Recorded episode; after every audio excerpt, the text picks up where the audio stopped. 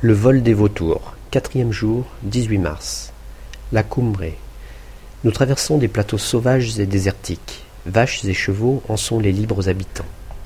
Nous sommes au Mirador de Cucci Corral, très beau site officiel, Delta. 400 mètres de dénivelé, rue de nuages, longue chaîne de montagnes, mais atterrissages rares et techniques.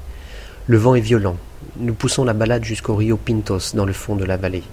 Bassin naturel, roches chaudes, plage de sable, seul au monde, le rêve. Seuls les vautours voleront ce jour-là. Les vautours, Christophe, Ambi, Enrique et Olivier.